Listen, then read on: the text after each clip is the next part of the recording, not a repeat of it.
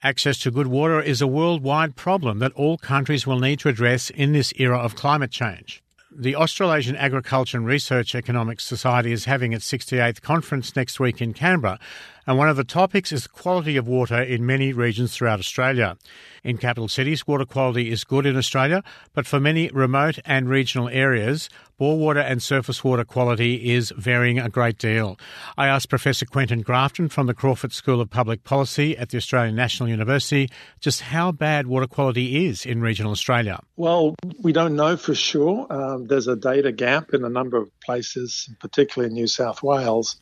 But what we do know is that uh, somewhere between 2 and possibly 4% of the Australians living in communities don't have access to good drinking water, as in water that would meet Australian drinking water quality guidelines. You know, Are these like mm-hmm. settlements and towns and, and things near rivers, or is this in further it's a combination. out? it's a combination. There are some locations that are actually close to larger centres, um, but they have different water sources. So there are communities that are uh, you know, within 30, 45 minutes drive of Canberra that don't have the water quality that Canberra residents have. Water quality in Canberra is very good, and that's because they're not on the Canberra system. They they have access to a different system.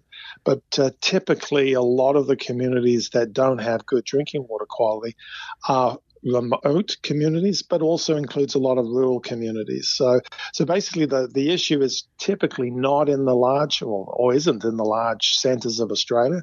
Uh, they have good water sources. They uh, have a whole system of monitoring. They have a whole series of technical capacity to deliver good drinking water quality to people in those locations.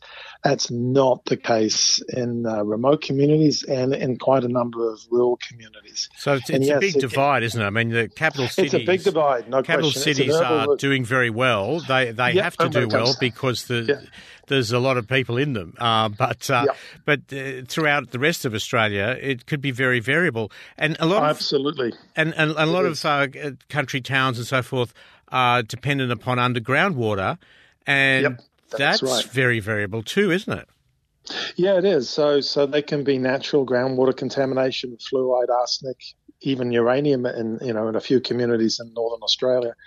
So that, that happens naturally, and so you have to make sure you, you you've got to do something about that. You can't just let it uh, be uh, as it is uh, pumped out of the, the aquifer.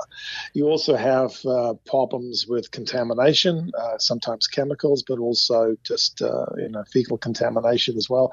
that can also typically that's from surface water but it can actually happen in, in shallow groundwater. Uh, but it's it's it's not just the water source, which is really important, but it's also you know how that water is stored, and then how that water gets treated, and how that water gets distributed to households. It's all of the above, and, and you really need and to have monitoring found, in each of those. Mm-hmm. And, and you found that people actually are willing and and want to pay more for better quality of water.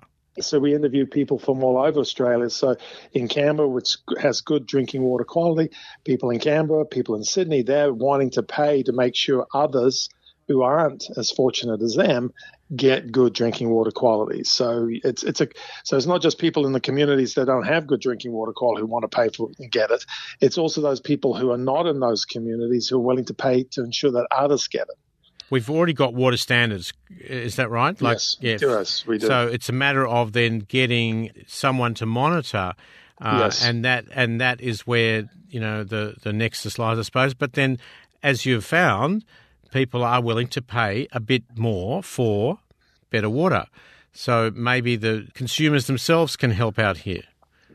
Yeah, that's that's right. So um, ultimately, uh, government has to step up. They've got the resources. There's a collective action issue. You know, individuals can't really do much as you beyond you know rain rain tanks uh, you know from and water from their roofs.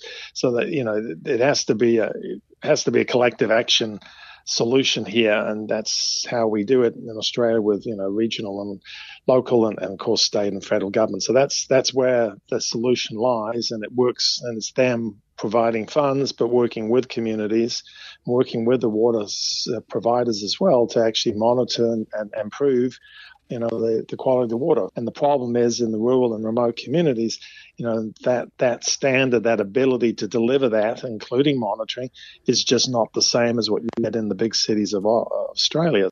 Professor Quentin Grafton from the Crawford School of Public Policy at the Australian National University speaking with me there.